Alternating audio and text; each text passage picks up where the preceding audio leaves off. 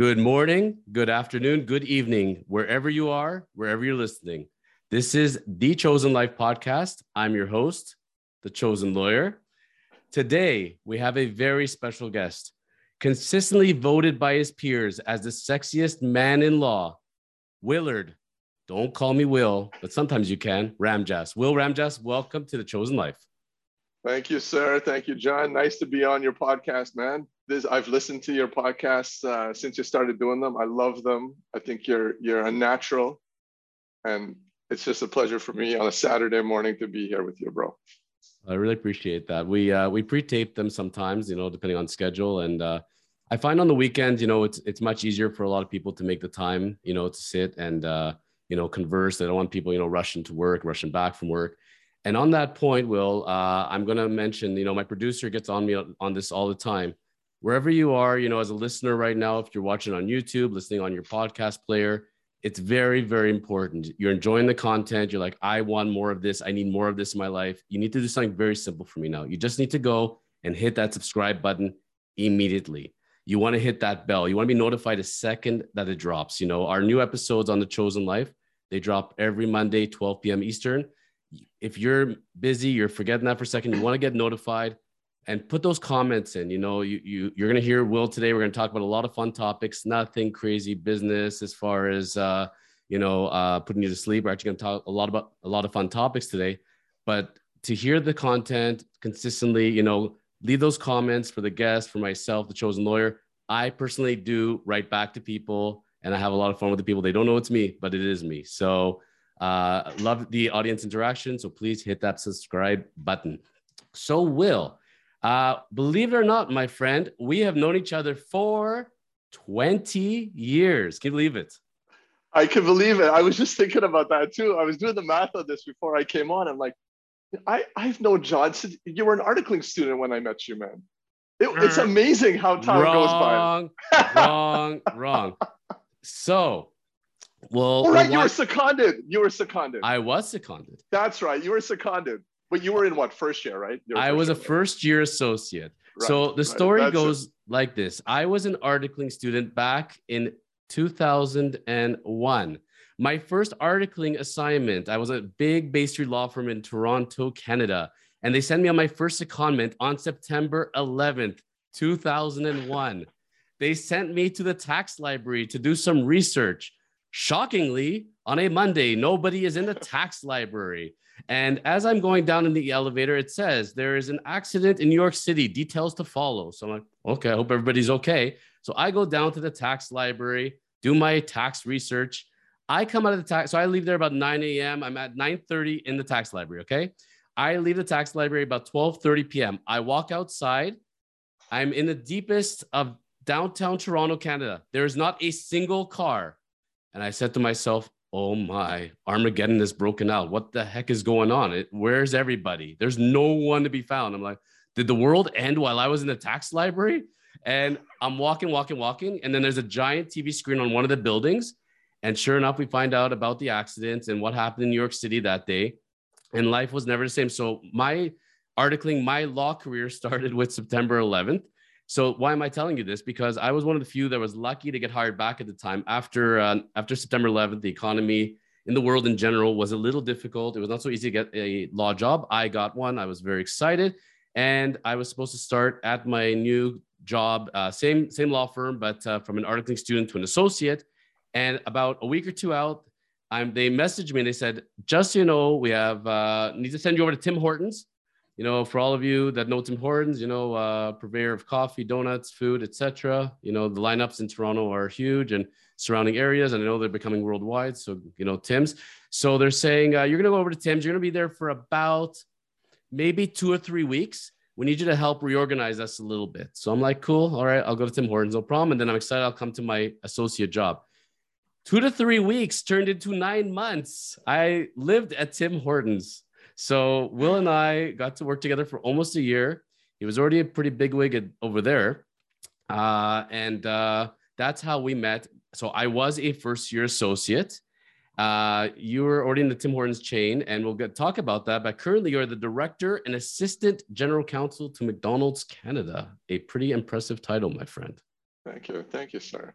Yeah, I mean, look, it, it's uh, you never know where your career is going to take you. You know, we met at Tim Hortons, and uh, you know, prior to Tim Hortons, I'd been in private practice. Uh, geez, for what, maybe seven years, uh, and then I left private practice to go in house. So you you got me when it was literally my first year of in-house practice. So I was learning stuff the same the same as you were in terms I, of how how it was to function at, at, at Timmy's there.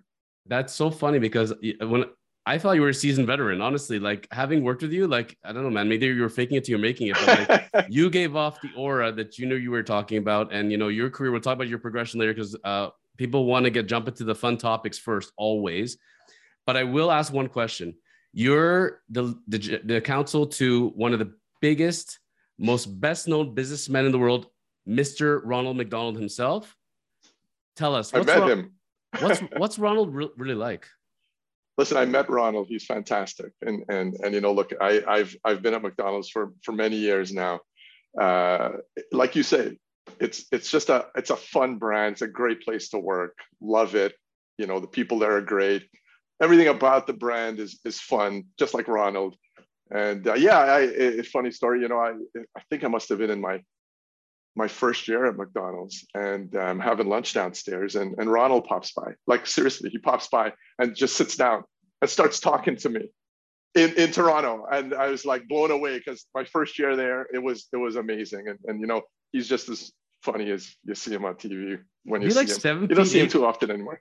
is he like seven feet, eight feet tall? How tall is Ronald McDonald? He's a tall guy. He's a he's a tall guy. He's a tall guy.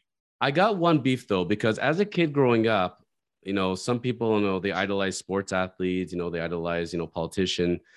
I I I was a big fan of Sheriff McCheese, you know, the Hamburglar, Grimace, you know, I loved I loved those characters, man, and they were a lot of fun. You know, we used to get the toys and everything else, and uh, you know, hacked it out. You remember them on, on the commercials, and just uh, can let Ronald know we missed them and uh, bring him back, please. You know, because that the fun times. That's the the golden era of McDonald's, in my opinion. I agree, man. I think the the the the biggest question I get all the time is, who's my favorite McDonald's character? Yes. And the same thing you just asked, like when are we going to bring him back? And I don't know if you've seen the latest Raptors commercial with uh, the Raptor and Grimace.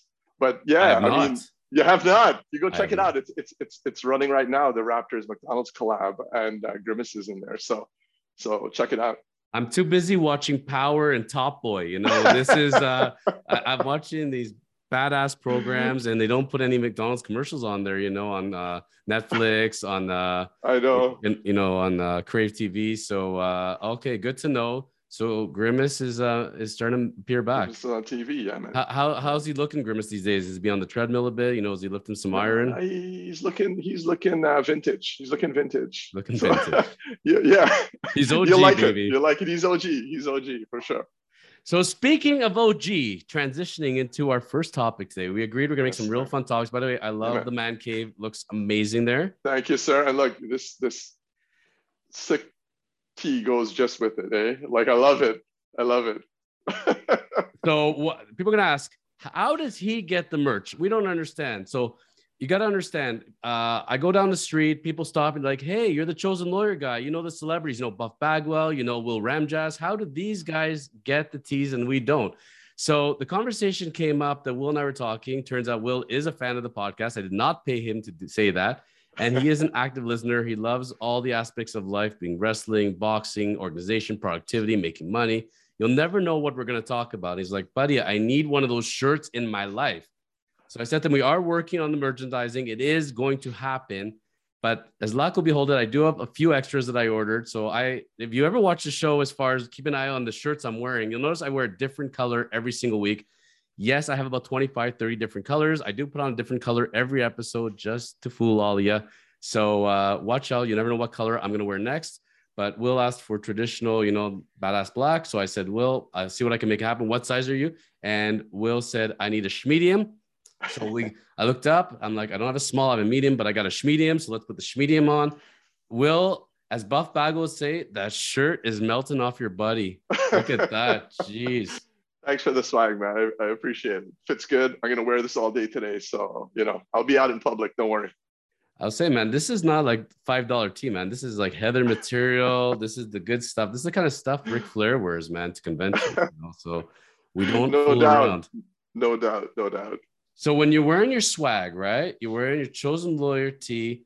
What you gonna wear on your feet? That's very important. So Will and I are both uh, sneaker heads, and today we're gonna be discussing some of our favorite sneakers.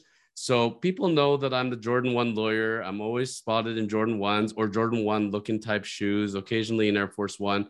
Will, what is your shoe of choice and why?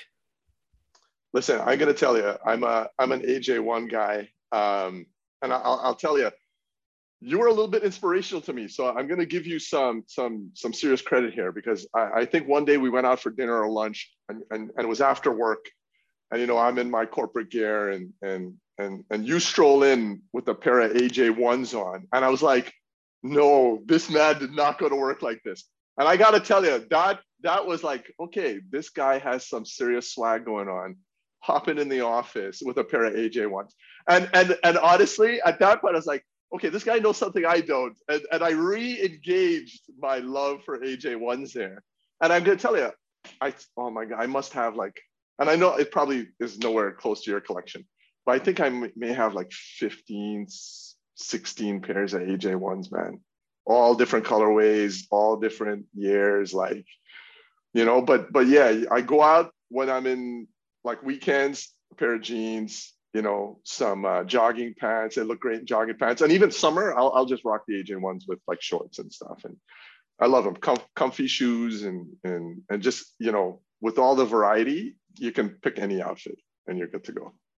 I love the AJ ones. I think there's nothing sexier than wearing a pair of AJ ones. They go with jeans, they go with suits, they wear go with tuxedos, shorts, anything you want. You can rock the AJ ones. Please do not wear them with knee high socks. You know, we need to wear the ankle socks. And I like the ankle socks per se. I like to show a little bit of sock action. I don't want to have like Yeah. a disappearing sock.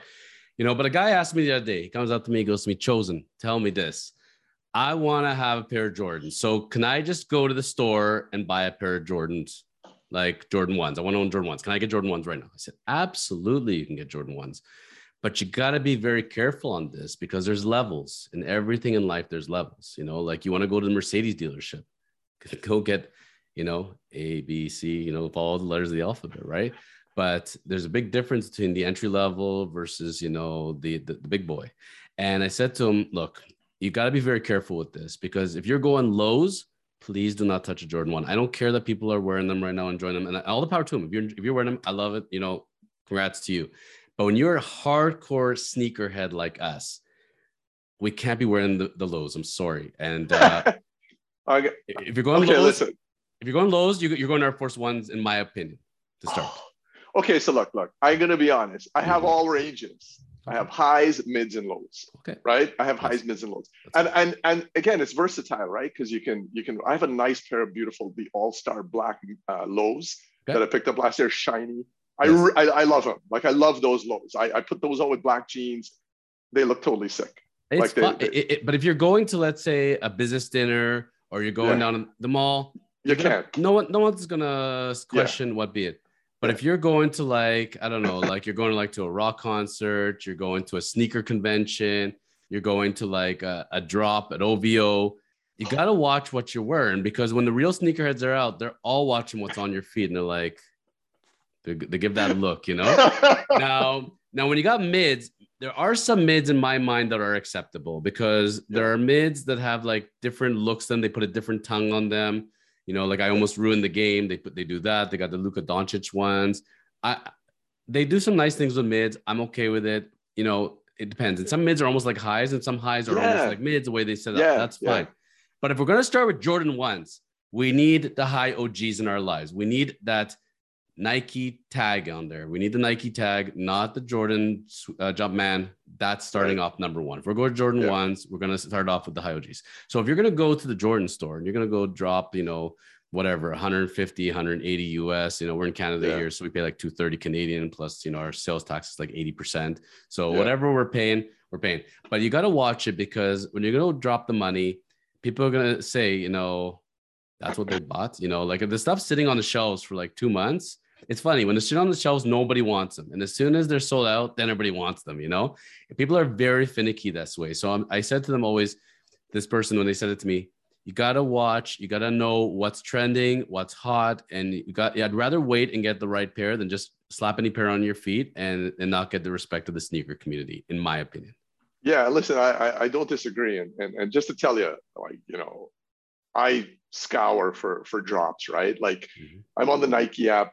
I'm looking to see, you know, when stops dropping, mm-hmm. you know, how I can get it. I, I honestly I wish, you know, we had the, the Nike sneaker app up in Canada, which which we don't, unfortunately.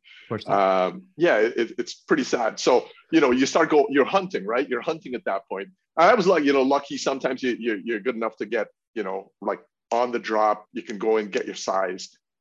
If you miss that like by half hour, you're you're out of luck. You're done. Yeah, you, you, is, there's not there's not. And and actually, I've had a lot of luck at um, you know like the Nike flagship uh, at Yorkdale. They've mm-hmm. they've they actually stock some stuff which I was shocked that you know you could just go in and get a size on. Right. Um, the, the the Nike store at Yorkdale I think has been good too. Uh, I've gone in there and, and, found stuff that I was like, wow, I thought this was sold out. Like I bought a pair of uh, uh, Jordans there, like oh my gosh, maybe about six months ago, and they were sold out everywhere. And I ended up going there and, and, and getting my size. And I was looking to actually pick, pick that pair up on StockX. And I went in there and I bought it at, at retail, which I was like super happy about. You never know what you're going to find, especially online. Are you, so you're a StockX guy. Do you do go as well? I do. I do. I, I kind of check out, you know, what's trending and, and if you can get a good deal, you know, but like my size, like I wear nine and a half, 10, and those are like the hottest sizes, right? Oh, do like, you, you mean, wear, you wear both?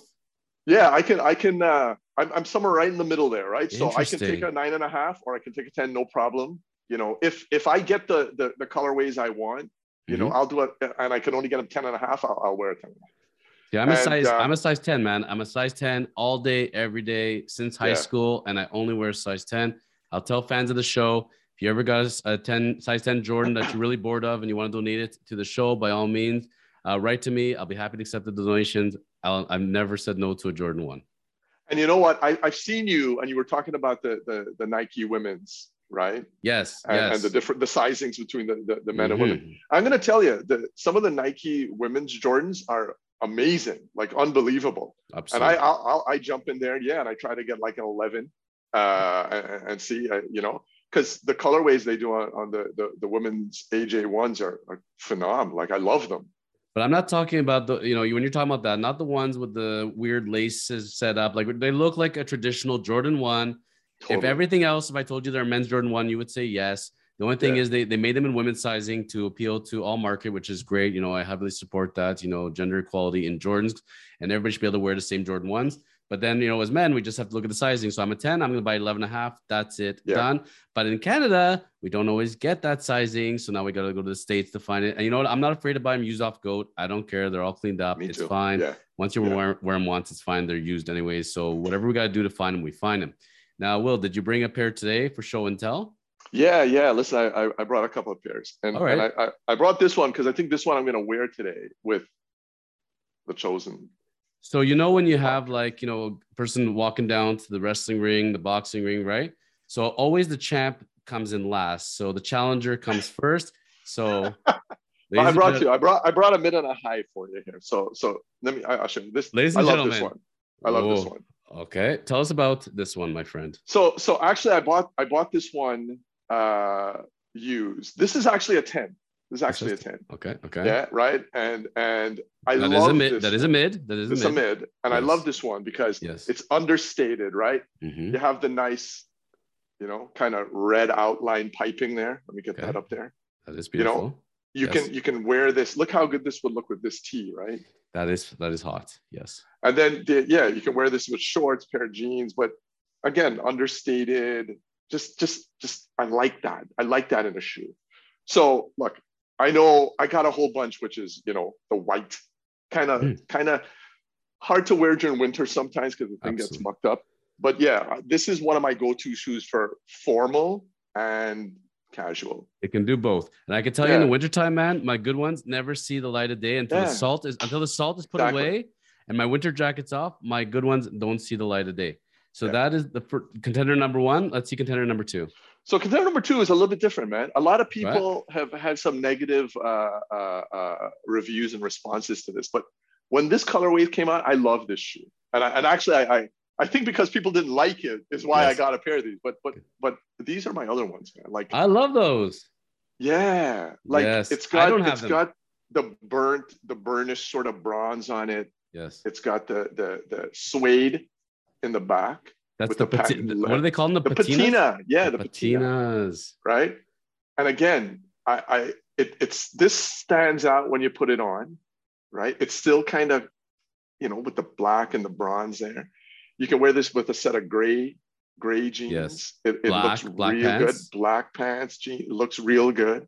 Um, so yeah, but the thing is, this one you're not you're you're not wearing this in winter because of the the suede and The the, suede's gonna kill it. front. Yeah, The, ex- yeah, the executive producer of our show, he's rocking those, and he no kidding. Yeah, he has got them. He's got them. I, I love these. I love these. And and I, you know, when I was doing looking at reviews and stuff on, on Let's see the soles on those. Will.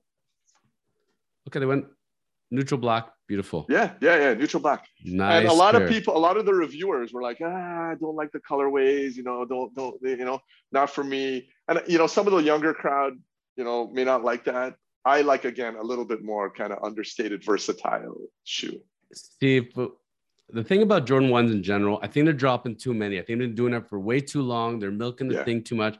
We got 34 series now with them, 35, whatever at. Yeah, yeah. And there's different sizes, you know, low, mid, highs.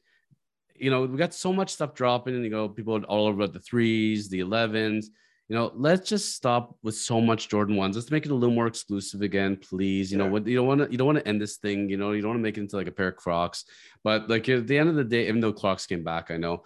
But at the end of the day, you know, I think there should be a little more exclusivity to it. And uh, I wish, but I, I don't think it's gonna happen anytime soon because there's still the demand, so people are buying them. well, you can't get them. They're sold out all the time. So until, you know, people say, I'm, I'm tired of this or I, I, you know, it's too repetitive, Nike's going to sell them. Like, I mean, can't go, can't go So- wrong. So I feel really bad now. I love the shoes, first of all. I love the choices you did. I didn't know what you're gonna go with. I wanted to go with something unique, but buddy, What'd you go is- with? Like a Travis Scott? Like, what'd you bring here? Like, Ah, I feel so bad. I feel so you, bad, what'd you bring out? bro. This is like, this is like, man, this is like Roman Reigns coming out to like Barry Horowitz in wrestling. You know, like you know, this is just not even fair. So, the reason I bring up the ones I did is because my my executive producer also is in Schulich, and you know, he had a birthday recently. I'm like, I gotta celebrate this thing because like we've been rocking up at uh, the Chosen Life. Uh, we uh, we had our first episode that broke uh, ton of views. We broke 100k views. Uh, that was a big accomplishment for Congrats us. on that, Uh, awesome. and it's still climbing. You know, our boy Buff Bagwell. You know, he's our horse, and he's leading us to to glory. And uh, the subscriber count, and we I do notice every day, and like you know, by the hour, by the day, we're climbing like mad. So really appreciate the mad props from everyone. So to celebrate it, I bought him a special pair, and I already had this pair. I bought it as one of the only pairs I ever bought as a pre-release before they even came out to the market. This is one of the hottest ever Jordan ones made. You'll probably never see like this again. I'm gonna stop hyping it up. I'm just gonna show it to you. oh, what you see? Oh. You you want to crush me with the with, with your rare? Like, come on, man! Like, I'm so I'm sorry. I'm stuff so off the sorry. shelf, right? I'm buying I'm stuff off the so shelf. Sorry. look what you well, look what you're doing here. This is not fair, man. I remember on episode one of Buff when he was on, and he says, "Do not adjust your TV screen. I'm this good looking." yes, these shoes are this good looking. I'm so sorry, Virgil. God rest his soul, Virgil Abloh. Uh, from Off White, he did the collab with Jordans. The first one was the Chicago colorway, then the UNC's. These were the second ones. So the first one was the Chicago's. Look at that, the construction. It is just, oh, it's just sick. It's just sick, buddy. Now, now you, you wear those, right? You wear those, or you just display those. Let, let- you know, let, let me ask you a question. So in order to uh, fully understand this thing, Oh, like, yeah, uh, yeah, yeah, yeah, yeah, okay. yeah. So these shoes. So when you own a pair of these, okay, let's Yeah, get it up. yeah. So you know, no one wants to see me. Let's just keep it going like this. When you are fortunate enough to own a work of art, this is not even a pair of shoe. This is a work of art. This Yeah, is how we do it. We check the weather report. We make sure the weather is perfect all day. There'll be no rain. There'll be no snow. There'll be nothing. yeah. You jump in your car. You're wearing either slides or a pair of beater shoes. This is in its box. It's standing up nicely. When you park the car, Then you come out, sit in the back seat, you take off your slides, you put these shoes on, you lace them carefully. Then you go walk about your day. You're watching in front of you for potholes, whatever you got to do. You do wear them.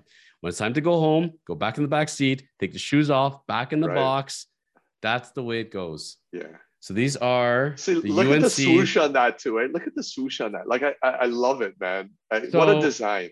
So for the haters out there, and there are them, unfortunately, like I don't get it, not a big deal. you know what?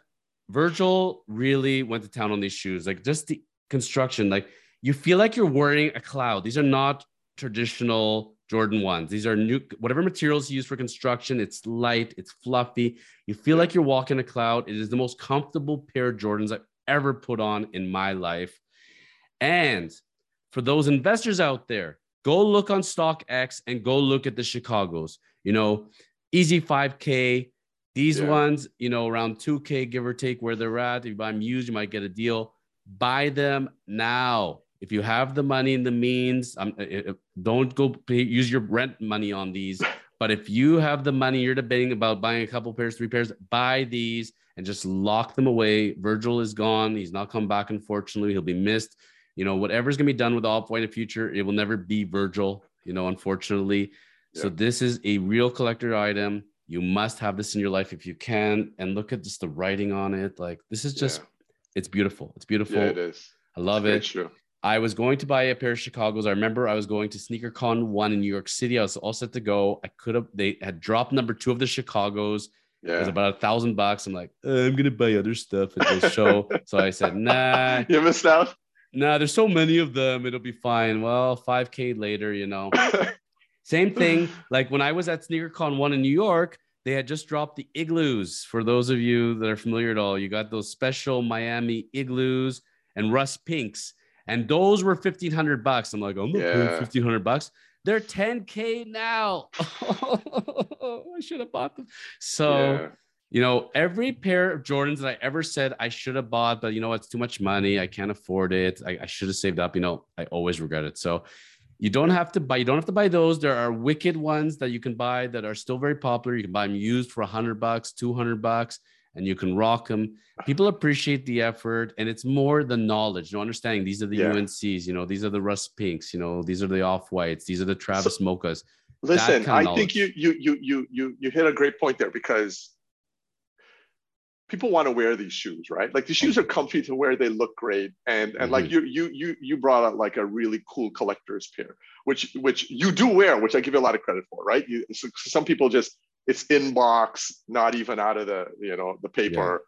And um, that that's all cool, right? Because you, are buying it for an investment. And you know when you get into the the sneakerheads and you see how the prices of these shoes have gone up year over year, like a lot of people buy them, collect them, invest in them. And for people who are kind of you know on the fence about this stuff like you just said pick up a pair for 150 bucks man. Like pick up a pair for for 200 bucks and and, and just wear those. Those are your shoes that you go out with every day. The shoes that you know yeah yeah yeah and, and and you can still look real good. And then when you get a real true appreciation for it and you really jump into the the genre right? You can you can pick up a couple of pairs that you just like honestly i do have a pair of travis mochas and and I, I, I don't wear them. Like I mean, those are those are high. Those are high. No, they're the high. They're the high. Good man. And good man. and and and, and uh, yeah, I don't pull it out of the box. Like I, I don't okay. do anything with it. Yeah. I just keep it there, right? So so so yeah, it's like buy buy the ones that you can go to the mall with, and, and you got no point beating up. And, and I never. I agree. I never think of them as an investment. I wear them yeah. to enjoy them, and you know what? Knowing that they're worth something great but you know I, I agree. Don't don't don't do this as far as uh you know i'm not going to invest in stocks. I'm not going to invest in real estate. I'm going to invest in sneakers. I don't know if that's the way to go. And th- th- but the reality as a sneaker market and as trends will come and go the funny thing is in my opinion the last one standing will always be the high og jordan 1 and if high og jordan 1s are out and they're not yeah. in style anymore style is gone completely. Then life is yeah. over as we know it. So yeah. i think it's a pretty safe bet to have those so going on to our second topic, because we're in the theme of nostalgia. So movies, and there's a big one that is being filmed and is coming out later this year. I am super excited. It is the movie uh, series, the the, the franchise that started my boxing career, my inspiration. and it's Creed 3. So apparently there are it's under lock and key as far as what is the plot line, what's going to happen. Uh, Creed 3, I'm really, really jazzed for it. Uh, Will, uh, how did you enjoy Creed 1 and Creed 2?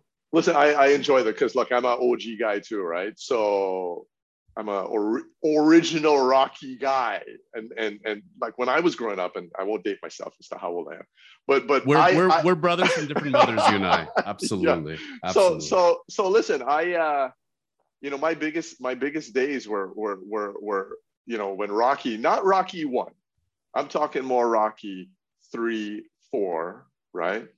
Um, I love those movies, and those are the original Creed you know, the original Mr. T, you know, Drago, uh, uh, uh, you know, those were those were awesome movies. And and actually, I was never sold, and I'll be honest with you, when the the these these sequels came out like over the last few years, I was like, nah.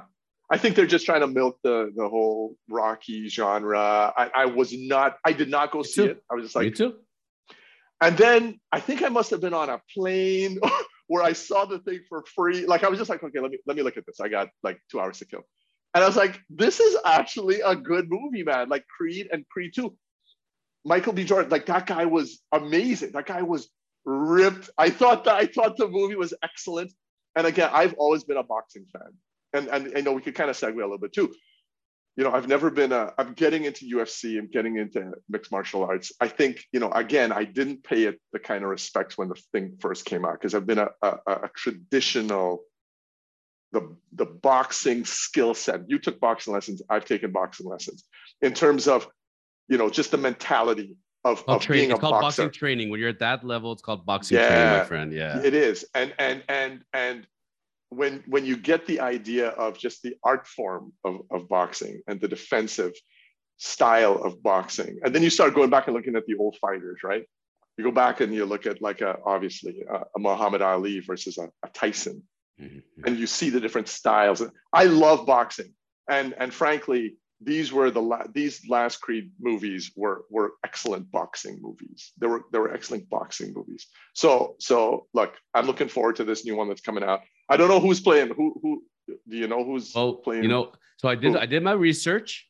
So they're still not going there as far as telling us that it's gonna be the Mr. T movie, and though we all feel it in our hearts. yeah it's gotta be eh It's gotta be. It's gotta be. The please. I'm, be yeah I've been, I'm praying to the Creed gods. Please bring me Mr. T. Like Mr. T revolutionized my life. Like I was Yeah. like this seven year old, eight year old, you know, little Jewish boy with my Jewish. were you watching a team were you watching a team I started off. Uh, I was a team, yes, but but my poster on my wall was Mr. T with the gold chains, Yeah. and I looked at that poster every morning. And when I was like in grade three, in all seriousness, they said, you know, what do you want to be when you grow up, Jonathan? You want to be a doctor, lawyer? I want to be Mr. T. That's what I.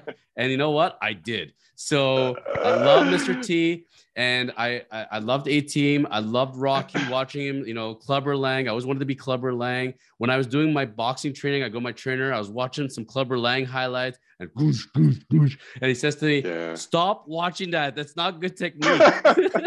I go, but he almost took off Rocky's head. I love that stuff. I love it, love it, love it.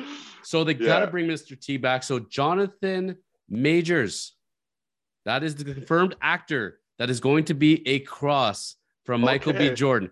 And go put the side by side silhouette with him, Mr. T. It's Oh, gonna come be on. come on, come on. It only makes sense, please. And Mr. T has come out and said, you know, I don't know if I'm feeling it. I don't know if I should be. I don't want to do this. You know, I'm not sure. typical not sure pre-promotion stuff there you know they're being all coy about it so Yeah. funny enough i i also did not watch the creed movies i'm like i'm a purist you know i'm all Yeah. about Clubber lang and drago don't be talking about no creed and all this Yeah. and i was on a flight to la Oh. a ah. lot of time on my hands There so i'm like all right i'll watch creed true story i will admit this now on the air for the millions of listening to this I cried during both creeds. I swear. I had tears running down my eyes.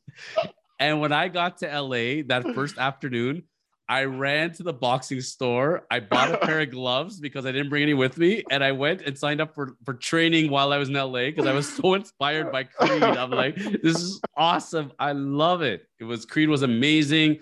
I can watch that stuff all day long. Michael B. Jordan was amazing in the role. Yeah. He's stepping into the director chair for Creed Ah. 3. I did not know that. And Mr. Stallone is off to go hawk some Panerais and some uh, merch. So he is very busy. So he Right. cannot make the time to be in Creed 3, apparently, which is fine. So Rocky's gone off to the sunset. And then we're focusing on Creed, and they're saying, you know, we don't want to take away from the Creed franchise. Yet you just did Drago, so you're gonna have to do Mr. T, folks. I'm really sorry to break it to you. I think so. I think you're right. I think you're right. And I hope, I hope, you know, the younger generation kind of gets an appreciation for uh, the boxing art form. Boxing is just kind of second uh, fiddle now, right? There's there's no one good in the heavyweight division. You know, there's no one really good in the the, the middleweight division, and and everybody's like, you know, UFC is is is king now, right? UFC is king, and I won't lie, UFC is skilled, entertaining. You know, uh, uh, but you know, I, I Oh. wish there was more. I will collect. I will correct you. And Canelo, Canelo's still like an art form to watch. Canelo is uh, Saul Canelo is uh, is a great boxer. Uh, real fun to watch in my opinion. You know, they're talking about another Triple G uh, matchup with him. So there are guys out there clearly, but you know, even Lomachenko lost. You know, and uh, Yeah. the guys that we think are the greatest boxers right now, it's it's a weird spot, and it's Yeah. because you know, is there talent there? Are they promoting them right? People not having that love of boxing the way UFC took over. And, and I feel like there's this niche right now because you know even in wrestling right now, you know WWE I think is trying to flush it down the toilet. So you got all these wrestling fans, you know, and these boxing fans, and they're full of testosterone, and they're looking for something to pay their money and watch, and they're all he- heading over to UFC. So Yeah. I, I hope boxing capitalizes that and brings out bigger talent and everything. But I want to trace it back to Mr. T because you know for that young generation, like who's Mr. T? Who is Mr. T? Mr. T is an icon. He's a art form. He's one of the greatest actors, human beings on the face of the planet, you know, and it's amazing. I invited him to come on the chosen life. Have not heard back yet. Still Oh. holding out hope. I remember when the Toys R Us opened up down the street for me back in the Yeah. day.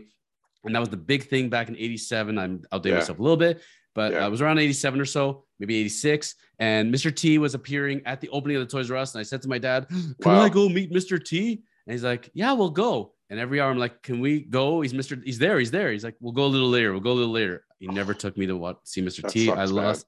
Never got to meet. Mr. T That sucks. before I leave this earth, I have to meet Mr. T. It's really, really important. Mr. T, if you're listening, please, buddy, we need you on. It's very important because people, the new generation, need to experience you. You know, Will, do you know how he got the gold chains? Have you ever heard the story? Oh no. So Mr. T, you know, had the mohawk. Yeah. He was as badass as they come, right? Yeah. Yeah. And he had all those gold chains. So Mr. T got discovered as a bouncer in Chicago, as the folklore goes. Okay. And, every time he broke up a fight and a gold chain ripped, he put it on his neck. And that's that's how Mr. T accumulated the gold chains. Well, well, listen. That is it. If that's true, that is an awesome story. And and I wanna I wanna just I wanna go back to something you just said there. Yes. Like, and again, without dating myself, but Please. Mr. T Yes. was the biggest thing in the 80s, man. Like I I I I you know, I, I don't know what we could compare it to. You can compare it to to, you know, Conor McGregor and some of these guys. Bigger, but Mr. bigger, T Bigger. was Eh, the global dude in the 80s. Like, I mean, there was not a bigger icon in the 80s than Mr. T. And that gold chain revolution, that guy revolutionized fashion when he came, when he he rocked the gold chains, man. And you know, back then was the early days of hip hop and rap, and everybody was coming out with the gold chain. I, Mr. T led the way in that whole style revolution. too. Yes. But but just in terms of a big man, yes. a big dude, uh, uh, an athletic guy who was on TV and in movies. Mr. T had an iconic and still does persona that was the the biggest thing in the in the, the decade of the 80s, man. Like people don't know, like you and I, I was a kid in the 80s too. He was the dude. He was the dude. And the amazing thing of it, when you think back now, think back because look at now, you know, when you have these heroes and they're rapping and everything else, they're talking about drug use Yeah. and guns and, and and saying derogatory terms to cultures and genders, you know, and and it's there's there's negativity and hate. You never heard No, one word like that out of Mr. Yeah, T's yeah. mouth. He Yeah. made it very clear: I don't smoke, Yep. I don't drink, I don't use drugs. Stay in Don't school, swear. get an Yeah. education. He, he looked so badass with his mohawk. He was such a tough exterior. In A Team, this TV show, he was like pummeling guys. Um, in Rocky, as Clubber Lang, was pummeling guys. But he had, it was soft spoken. Everywhere he went and spoke, he always spoke positive messages. He was a positive role model. He was part of the uh, Reagan administration in the U.S. at the time, the president of the United States, as far as education and and, Yeah. and bringing positivity. And and the world needs more Mr. T's now. You know, somebody that does reach out to the younger generation is a cool figure, but spreads Yeah. spreads good messages, wholesome Yeah. messages. We need that. Yeah, I, I, I couldn't agree with you more, and I think you, you bang on. He was, I, and, and, and also as an African American in the 80s doing this, Yes. uh, you know, anti-drugs, no swearing, you know, wholesome actor. Yeah, you, you, that was that was again. There, there was nobody else in, in the '80s doing that stuff, and and unfortunately, I don't think there's anybody out there now that that's really iconic like that. So that's where I'm thinking if we can bring him on Creed, you know, and spread the Mr. T message and the Well, way, I'm, you know, I'm it- hoping you get this guy, man. This will be the blow up the blow up uh, podcast for you. That I- would be I- awesome. I, I'll tell you, Buff Bagwell's already blown up. He's a really well-known wrestler and a great guy. Actually, he's become a really good friend to me, and you know, seeing what he's doing. Uh, we are talking to a few people. We do have some people lined up that I can't talk about yet, but there are some pretty big wigs that are headed up uh, the food chain. So uh, we got a lot of scheduling going on. So you got to stay tuned. You will be shocked and surprised and amazed as to who's coming because you never know who we're going to pull out here on the Chosen Life. so wait. thank you, thank you. So moving from Creed three and still talking about it's funny how all these you know uh, topics kind of tie in. We're talking about OG shoes and OG movies. Now we're talking about the blowing up market as far as collecting memorabilia, all that good stuff. You know, one of the things I was going to say when you brought up sneakers, as far as how we're wearing them and how to think about them, I used to collect all sorts of stuff. I used to collect Yeah. autographs. I used to collect sports cards. I used to collect Yeah. GI Joe figures. Now, at my age, I decided if I can't wear it, if I can't use it, if I Yeah. serves no purpose other than just having it, I am not going to keep it. That's just the way it is. I don't want to just clutter. I like minimalism. That's me. But Yeah. there's so much out there to collect. So what's going on right now in the market, Will? Like you're a big comic book guy, and I want to talk about that. But like, you know, both of us love sports cards. Um, NFTs are really big. What the heck has been going on in the collector market? Yeah. So, you know, when we were talking about topics, like I, I'm a huge comic book collector, and and I've been that because to be 100% honest, comic books taught me how to read. Like I, I was, I, you know, I was reading comics when I was seven, eight years old. You know, you you, you start reading, you know, a huge Batman guy. And I just kept my, I just kept the books, right? Like I, I mean, I started to have such a love of the characters, and I kept the books, not knowing that, you know, all these decades later, these books would be worth anything. But I have a, a huge collection. Um, I still buy these books today, and and I buy them for a different reason because comic books have evolved from being what what they were in the 70s, 80s, even 90s, which were you know pretty pretty light fare, pretty campy fare, you know, you know, Super Friends, that type of thing. There was not a lot of dark stuff. In the in the 90s and early 2000s, comic books turned dark and, and the writing became very sophisticated because what happened was they followed the age demographic of the people who were buying these comics. And the comic book prices were no longer 25 cents 50 cents 75 cents. Comic books became $3 $4 $5 for, for a book.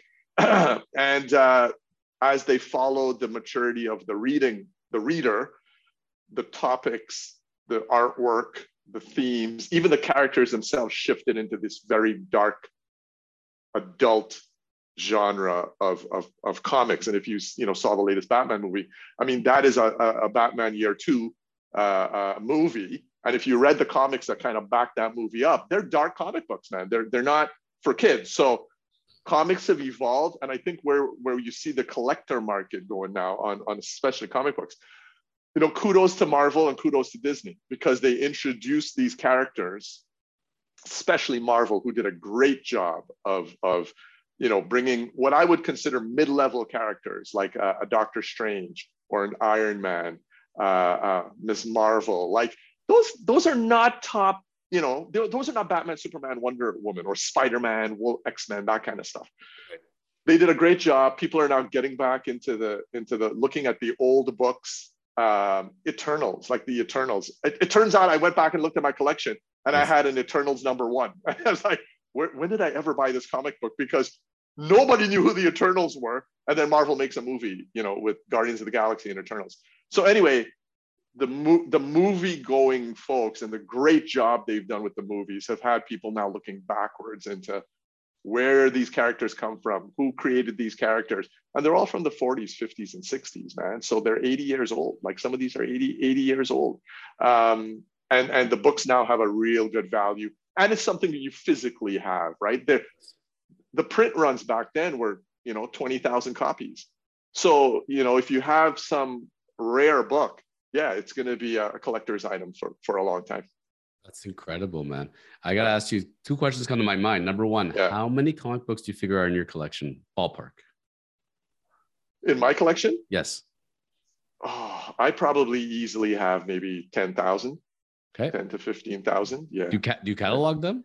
I do. And and actually my I, like a spreadsheet? To, yeah, you know, now there's software you can scan barcodes in, so it's pretty easy to do. And yes. and there's software there that will update your your your your values as well.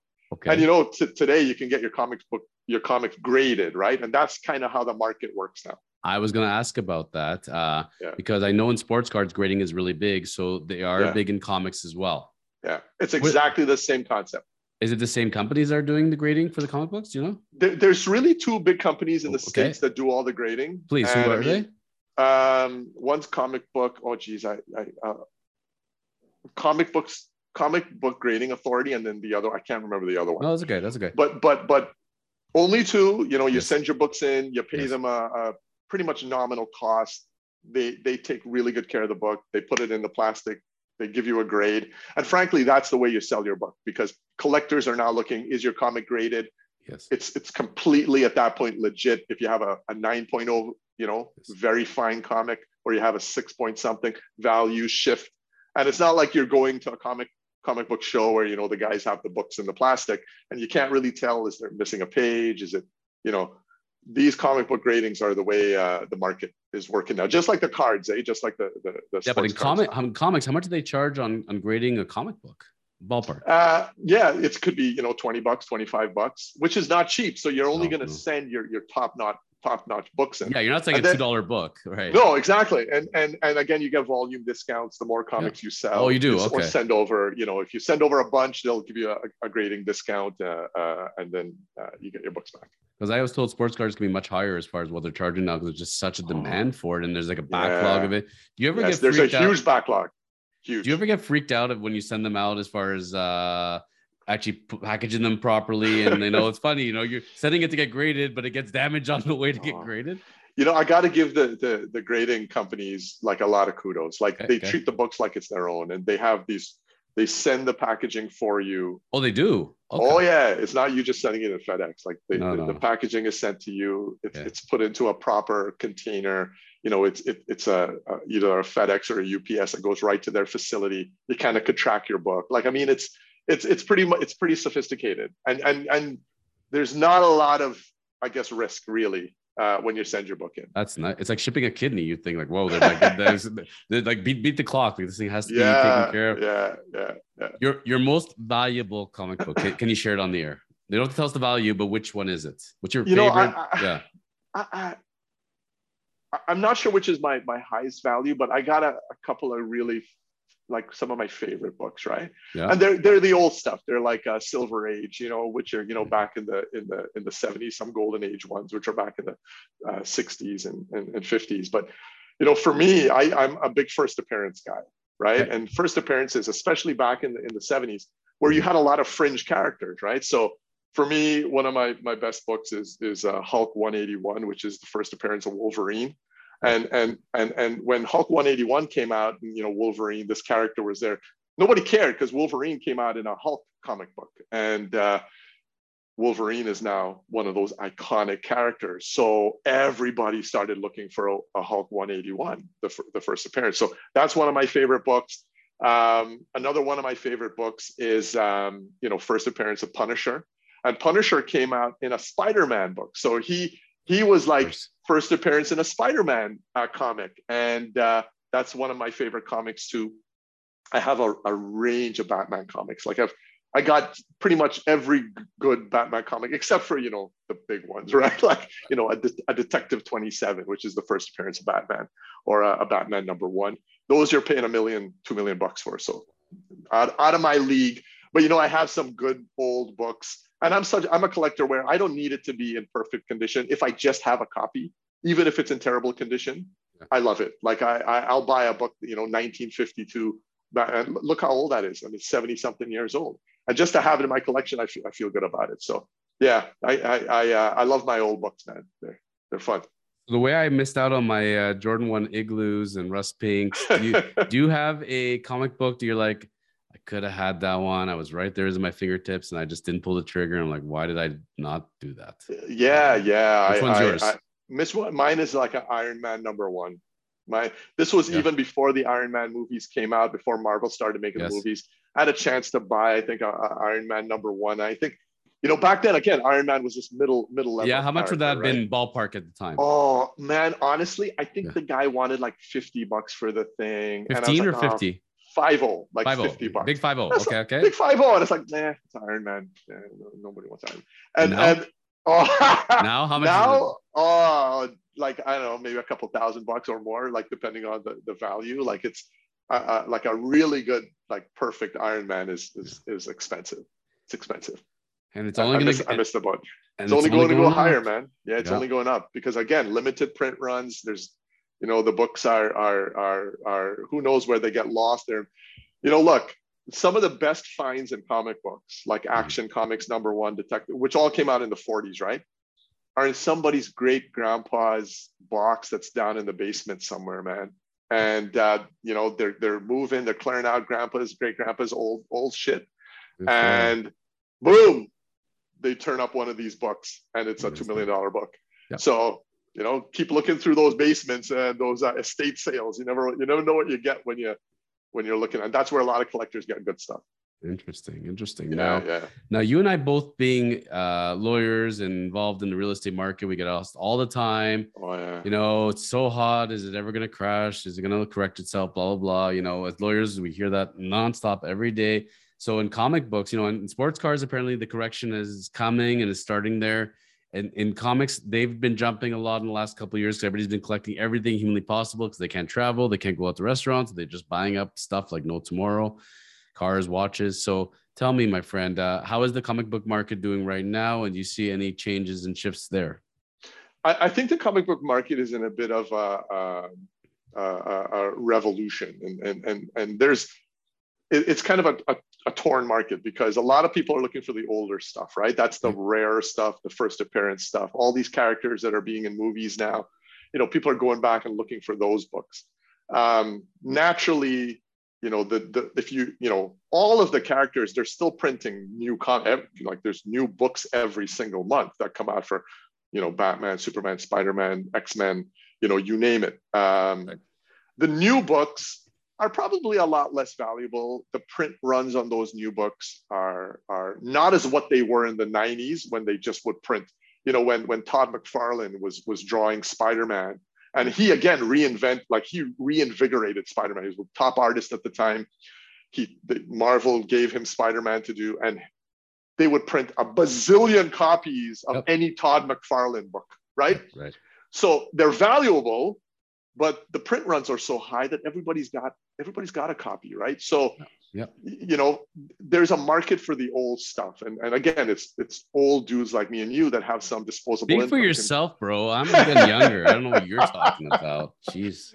Well, you know, listen, I I, I want to say I don't feel old, so you know, I you know, but we're the guys that go back and, and buy the, the the the good old stuff. Absolutely. So absolutely. so so that market is hot. That market is hot. And that being said, one of the things you raised because uh, I ain't touching with a 10 foot pole, but I want to know if you're investing in them and NFTs. Uh, you involved at all, or what's the story there? I, I am learning more about it, man, and yeah. and I think it's it's hilarious because, you know, we're you were you just talked about you know stuff, right? Yeah. You're a minimalist. You know, if you know you don't buy stuff to collect anymore, you don't have physical stuff. And that's what NFTs are, right? NFTs are all about, hey man, give me a, a blockchain secured digital something, and I'm gonna pay money for it. And and NFTs are kind of uh, interesting because you can day trade in these things. Uh, you need to be on the whitelist to get, you know, to get in on one. Some, you know, it and and and and to be frank, if you're a sports card collector, you know, when they do a card that's you know one of 50 one of 200 one of a thousand um, those cards are worth a lot of money. Sure. and that's how they're doing nfts right? They're doing one of 50 one of 10 one of one. And you're the only guy in the world that owns this digital blockchain secured nft it sits in your digital wallet. And some other guy is going to buy that from you uh, for you know you pay 0.03 E for it, and some dude's going to pay a 1.3 E. And look, it's a whole different market, a whole different genre. I'm not sure I'm there on it yet, but look, I bought a bunch of NBA. And the NBA during the All Star game had, you know, had, had dropped a whole bunch of NBA NFTs, and they were they were they're cheap. They're three dollars, five dollars. They're you know lim- when I say limited editions, they're like you know sixty thousand NFTs. So if you get on them, you know, you buy a pack of these NFTs, you come three in a pack, you pay 20 bucks, and then, you know, you probably lose value immediately because they're trading for like $3 each. But, but yeah, it's like, hey, well, you know, it's 20 bucks. Let me, let me, let me buy a couple of these things. But, you know, it is the wild west on that stuff. And if you real like, you can get in on some of them. Some of them are, are, are $2 million, man, 3 million bucks. And then some of them, there's no market for. You buy it, nobody's buying it from you.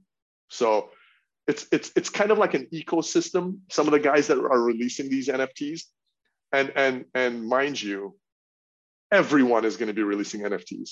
Nike, Major League Baseball, you name it, NFTs are coming.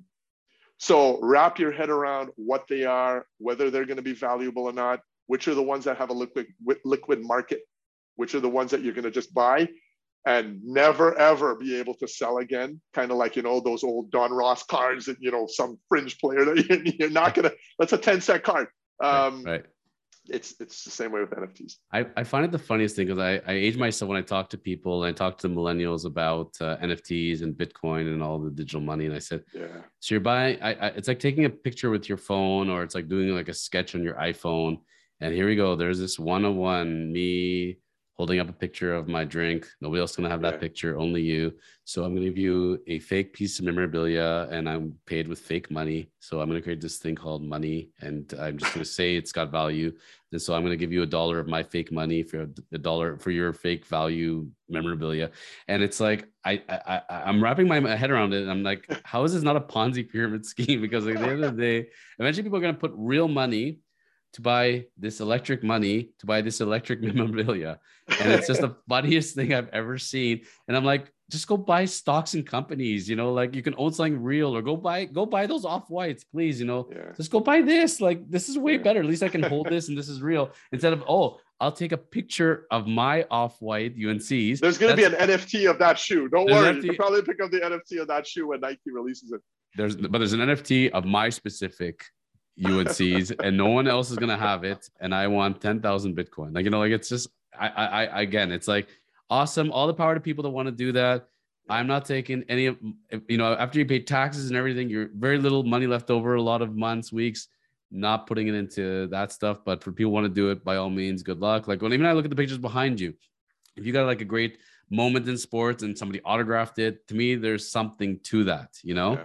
That's what I'm gonna hang my hat on but it's amazing where collecting has gone to that way and they're looking for something anything to crave you know? So uh, uh, even cards comic books that's more where i would head personally but you know good luck to the collectors out there. Yeah good luck. I, I agree and I, I think it it's going to be and we're in the middle of, of, this you know for the last 10 years with with bitcoin and now you know the way nfts and and, and the metaverse as that is evolving and unrolling. And frankly, we're on the cusp of a lot of new things. And, and frankly, it's not, it, it's going to be the way things are. Like there's a real legitimacy to, you know, crypto, uh, yes. to NFT. There's huge companies, huge industry based on this. It's not fully regulated yet. You know, you're a lawyer, um, you know, regulation is coming.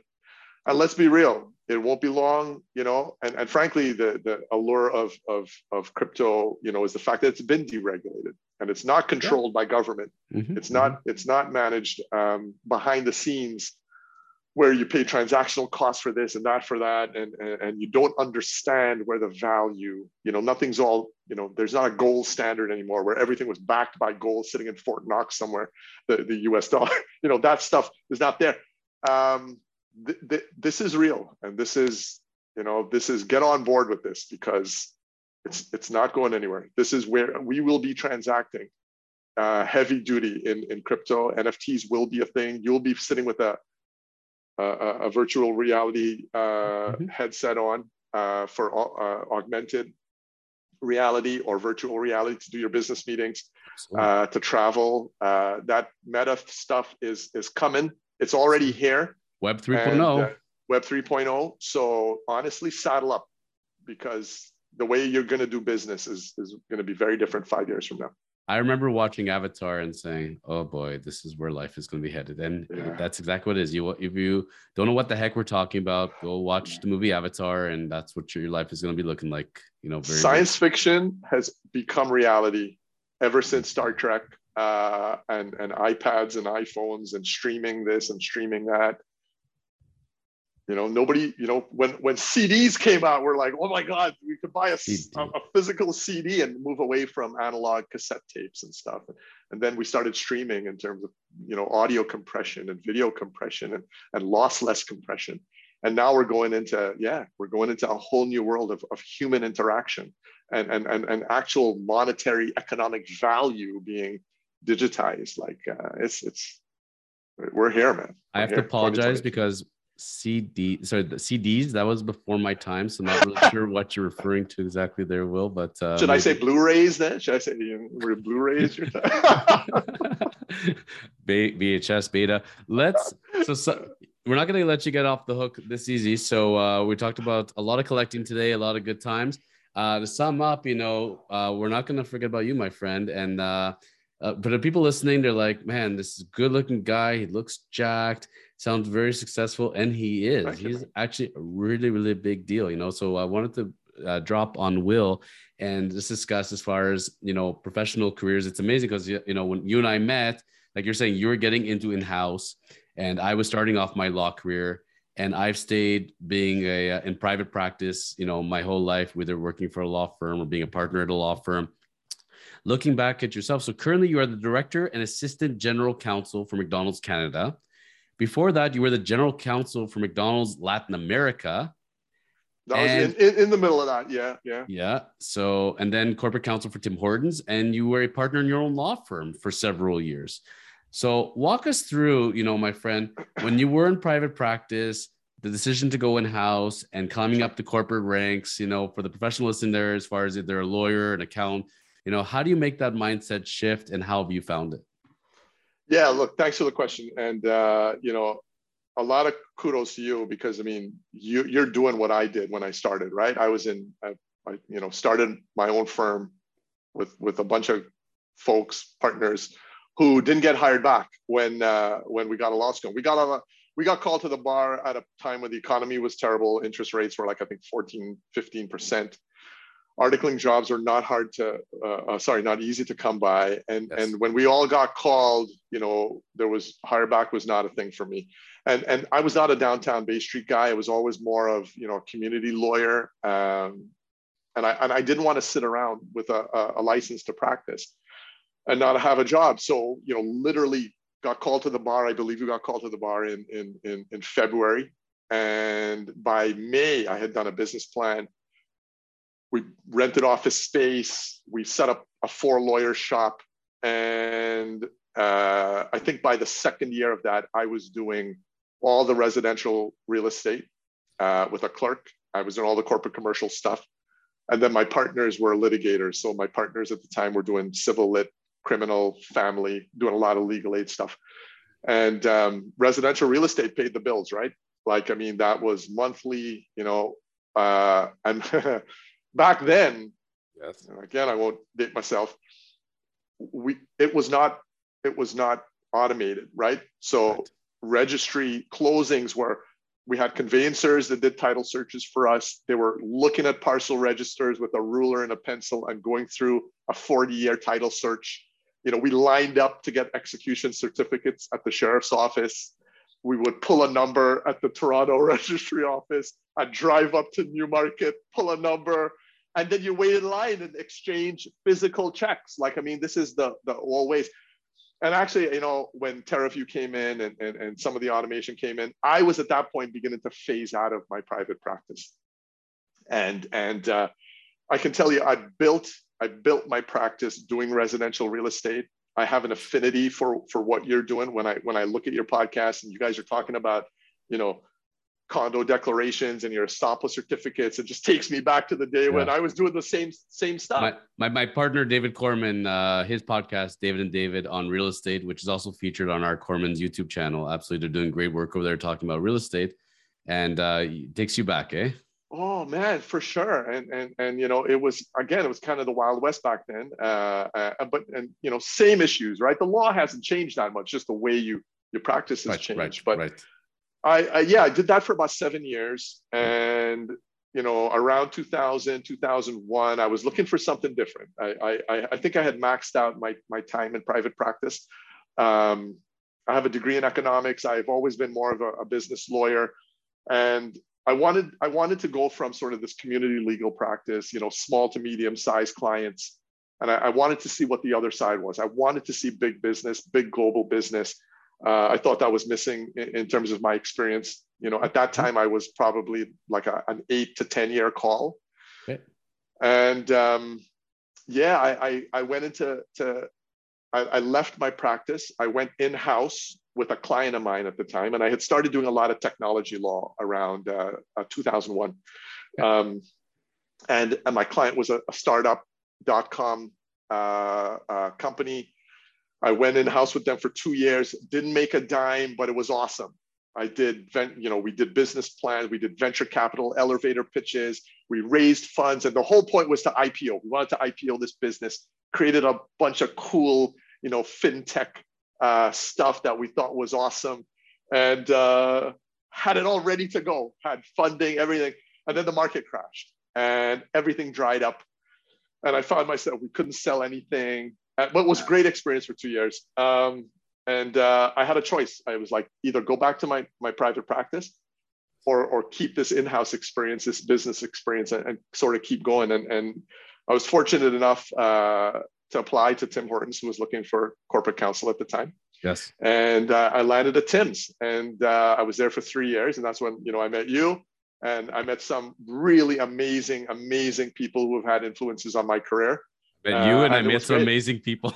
yeah, we got stories that we can't tell on air. No, right we now. cannot. But, no, but cannot. uh, it was such a it was such a great time with with you know some some amazing people uh, mm-hmm. that that we met. And then you know uh, after three years at Tim's, I uh, McDonald's called me, and kind of the rest is history. I'm, I'm I'm still there. It's been you know I'm into my 18th year at McDonald's, and who knows what's on the horizon. The only thing I can tell you is you know I never planned my career your career just kind of, you know, I, I thought, John, I'd be mm-hmm. what you're doing. I thought, okay, here I'm starting up my practice. Mm-hmm. I'm going to be in this law firm. We're going to grow the law firm, hire associates. You know, I'm going to become, you know, you know, expand stuff, 20 lawyer firm. You know, that was kind of the vision. Never, never would have told you I'd be, you know, assistant general counsel at McDonald's Canada. Had, you know, fortunate enough to have, you know, I'm on the board of directors for Ronald McDonald House, which I, I love and his charity that's amazing and does amazing work. Um, I've had amazing global experience with a, a, an amazing brand and just met amazing people who have influenced me, who mentor me, who um, have impacted my career. And, and you just never know where your career will end up. So, you know, my advice is, hey, do what you're doing. You're, look, did you did you foresee the chosen podcast? Did you foresee the chosen lawyer? No. And, and now look at you. You're, you're amazing dude. You're an inspiration to even me because you're doing something you're passionate about.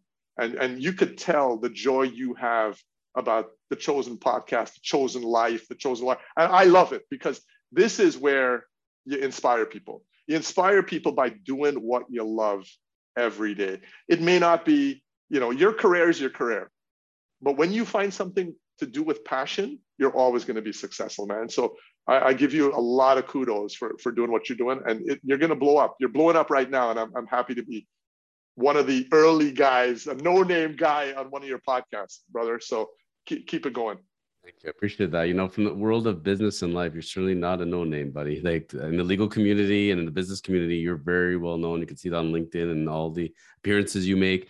Uh, but it's funny, you, you, you know, you stole my segue because I was going to say, you know, when you graduated from law school, if you could see your life today, could you have ever imagined that? And what advice you would have given your younger self? But it's funny because when you say that to me, I exactly saw this. Yes, when I was graduating from law school, if you said, this is what your gonna life would look like i would say i absolutely see that I, I i envision doing the real estate thing i envisioned as far as being a partner in a law firm um, doing something creativity i I, I thought it'd be as a writer because i was really always yeah. big in writing and i was big in the mlb reports days when i was yeah. running mlb reports and this is really what mlb reports was 10 years ago except in podcast form it's the same formula it's funny but i learned that from my 20 year old self to where i am today is you can't do everything yourself. You have to have a team in place.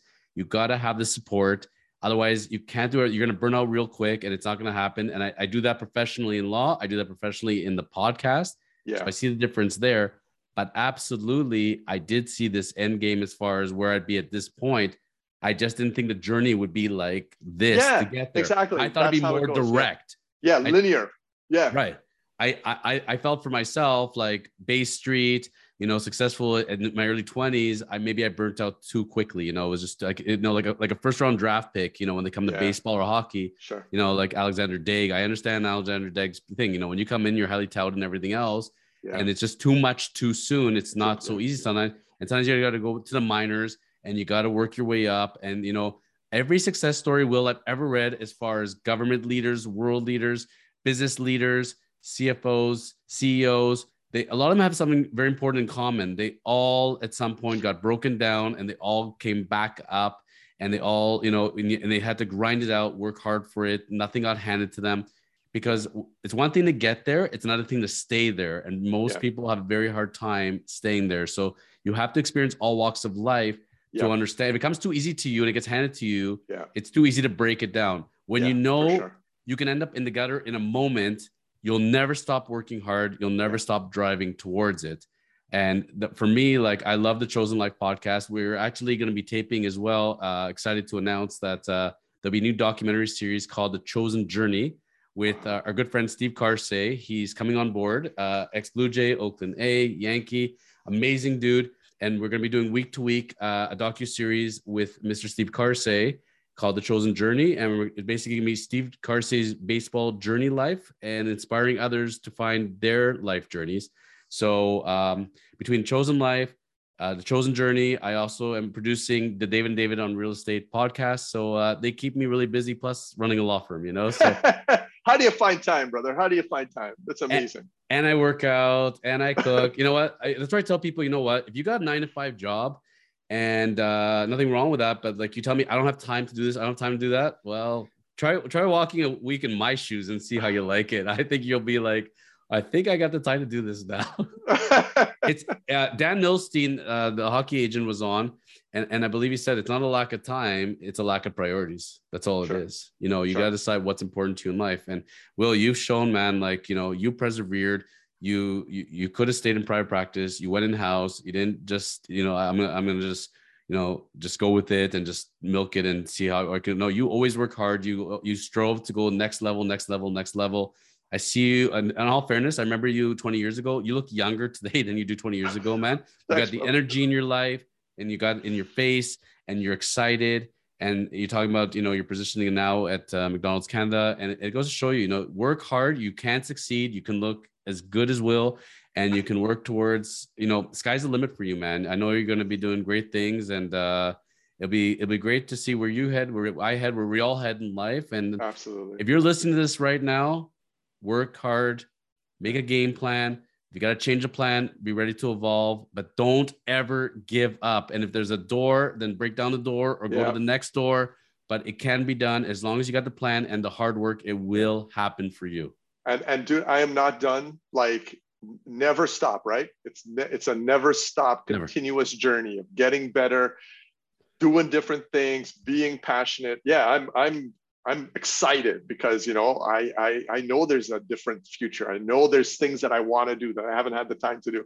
and I, yeah, I'm gonna do them. I'm gonna do them. I'm looking forward to it. And, and again, you're you're an inspiration, John. Thanks. Thanks thanks for uh, being on the podcast today. I think this is this has been great. Love love chatting with you, man.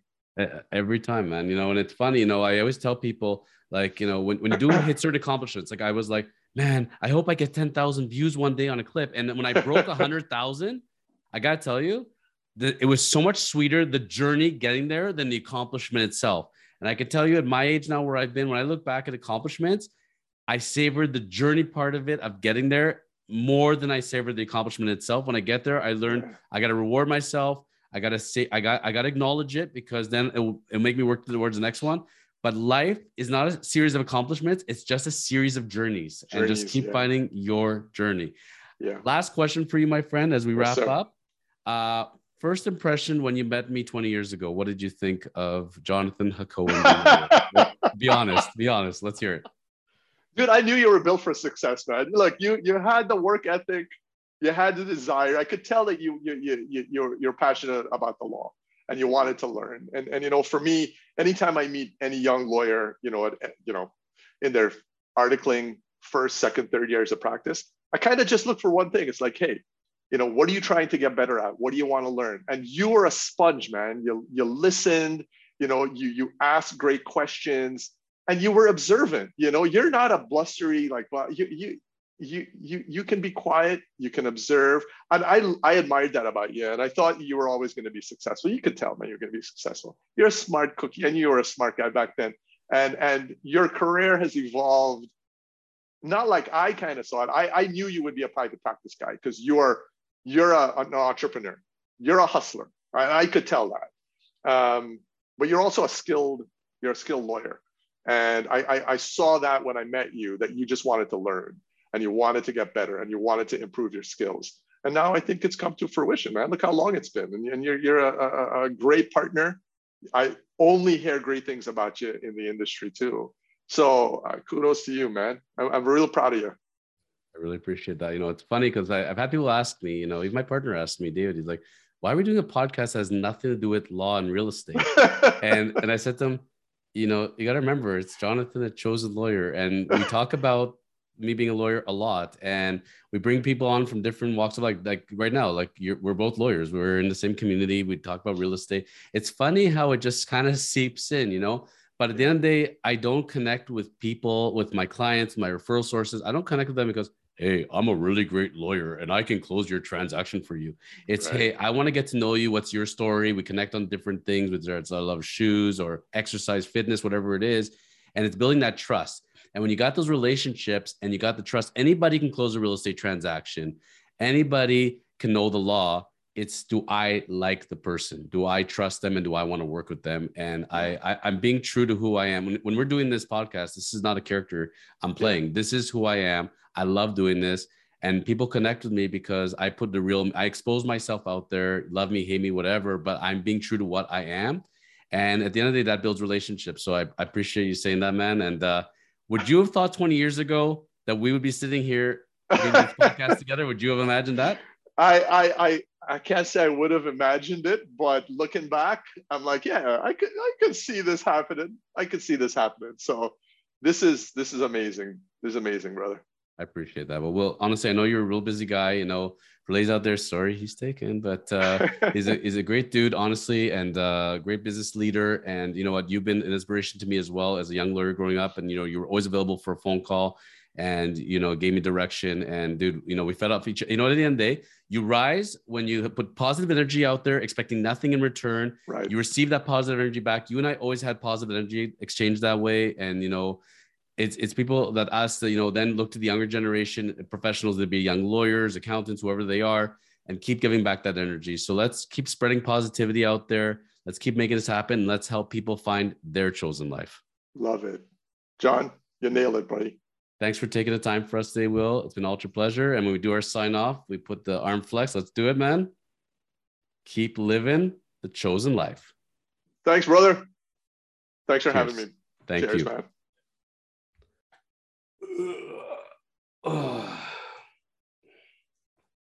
Wait a minute. Are we still running? Well, I know you already hit the subscribe button, the like button to say how much you love this episode, and the notification bell so you get notified of all our future episodes. But you still feel like you want more. Well, when you're ready to contact the chosen lawyers at Korman's LLP, we are here to help you. Whether you're looking to close a real estate transaction, a refinance, a corporate commercial matter like a lease, a shareholder agreement, an incorporation, you need a will or power of attorney prepared, a family law matter comes up, contact the chosen lawyers. We are here for you. So, how do you get in touch with us? It's really simple. You go onto our website, go to kormans.ca, that's K O R M A N S.ca, fill out the contact form, and a chosen lawyer will get in touch with you. So it's very easy. We look forward to seeing you very soon. And thank you very much for watching The Chosen Life. We'll see you back very shortly.